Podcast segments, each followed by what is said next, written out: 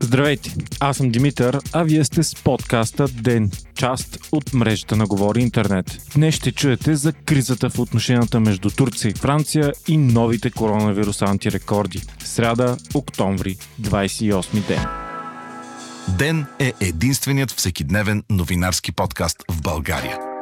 Всеки работен ден се стараем да ви разкажем най-важното от деня по възможно най-обективния избит начин – Ден съществува от една година и има над 1100 абонати само в Spotify и десетки хиляди слушания на месец. С други думи, Ден е един от най-слушаните подкасти в страната. И да, можете да рекламирате в един от най-слушаните подкасти в страната. Ако искате вашия продукт или услуга да присъства в канал с над 90% ангажираност на аудиторията, пишете на info.govori-internet.com.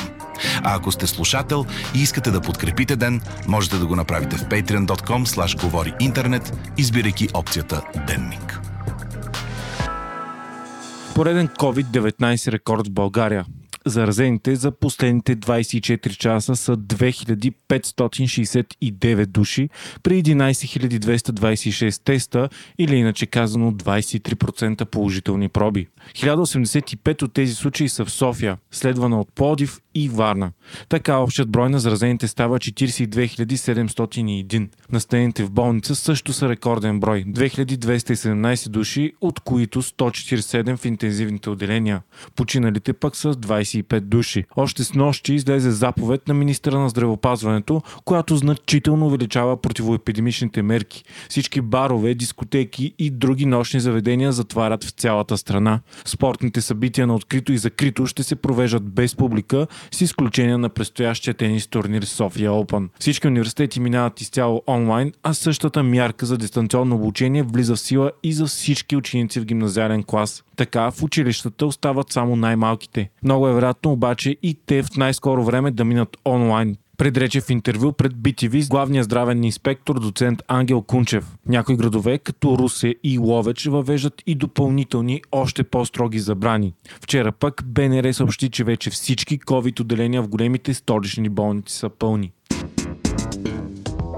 Все повече страни в Европа предприемат строги мерки. Франция, която в неделя отбеляза рекорд от над 52 000 болни за денонощие, планира да въведе едномесечна национална карантина, предава Reuters. Очаква се тя да влезе в сила в полунощ, а днес президента Емануел Макрон ще излезе с телевизионно обращение, на което ще обяви конкретните мерки. Днес пък в Германия канцлера Ангела Меркел ще заседава с премиерите на федералните провинции, за да се обсъди затягането на мерките. Те най-вероятно и по нейни искания ще включат затваряне на всички заведения, хотели и ограничение на пътуванията. Чехия пък, въпреки че вече е в пълен локдаун, отчете 15 663 случая за нощия вчера и малко под 15 000 днес, което за пореден път доказва, че мерките започват да действат с закъснение. Световен мащаб пък седмицата е била най-рекордната до сега с над 2,8 милиона души заразени с коронавирус. Смъртните случаи пък са били над 40 000. Междувременно, докато Европа навлиза в най-критичната фаза от пандемията до сега, се сложи край на карантината в австралийският град Мелбърн. 5 милионният град беше 112 дни под строга карантина, след като там през юли дневните случаи достигаха до 200, а в началото на август до 700. Мерките бяха едни от най-строгите въобще. Комендатски час, жителите имаха право да спортуват само един час на ден навън и да се отдалечават максимум на 5 км от дома си. Карантината е най-дългата сета и отпадането й беше посрещнато с празненства. В Австралия за изминалото денонощие са отчетени едва 12 случая на COVID-19. Днес пък поредно изследване доказва колко важен е витамин D за борбата с COVID-19. Проучването, обхванало 216 пациенти настанени в испанска болница заради вируса,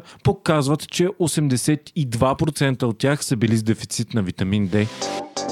Кризата в отношенията между Турция и Франция се изостря. Всичко започна след като по-рано този месец френски учител беше убит от ислямски екстремист заради това, че показвал карикатури на пророка Мохамед в час. Това доведе до огромни вълнения във Франция и масови шествия, при които президентът Емануел Макрон осъди атаките като терористичен акт, обеща да се бори срещу ислямския тероризъм и обяви, че Франция ще продължи да публикува карикатури на Мохамед, защото това е свободата на слово словото. Тези негови думи събудиха много остри реакции в арабския свят, като в редица държави от Близки изток бяха горени френски знамена, а френски продукти бяха изхвърлени от магазините. Заради думите на Макрон в Бангладеш имаше многохилядни протести, а по-малобройни и в Ирак, Либия и Турция.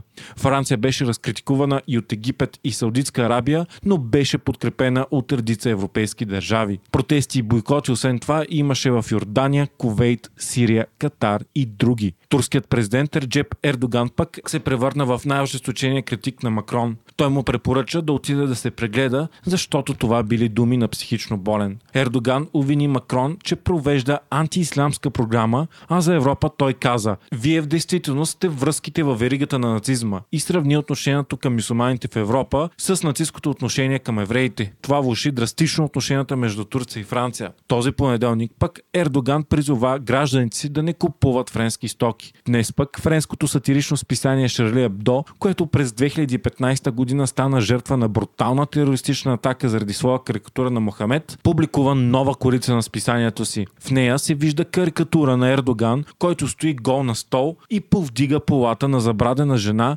разкривайки голите и задни части. А заглавието е Ердоган. Той е много забавен на сами. В отговор, кабинета на президента моментално обяви, че антимисулманската програма на президента на Франция дава своите плодове. Ние осъждаме този отвратителен опит за разпространение на расизъм и омраза в Турция, наричат карикатурата исламофобска, ксенофобска и нетолерантна. Очаква се отношенията между двете страни те първа да се влушават, а все по-често се говори и за санкции, които Европейския съюз ще наложи на Турция. В исляма изображенията на пророка Мохамед са забранени, а подобни карикатури се смятат за свръх голямо оскърбление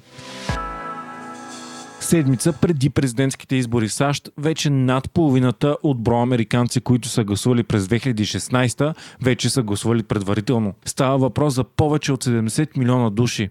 Заради пандемията от коронавирус, дистанционното гласуване по почтата е много популярно. Тези данни обаче предвиждат и рекордно висока избирателна активност, като според анализаторите тя може да е най-високата от поне един век насам, очаквайки се да е около 65%. Според социологическите проучвания, Джо Байден води Доналд Тръмп с 10%. Редовните избори ще се проведат следващата седмица на 3 ноември.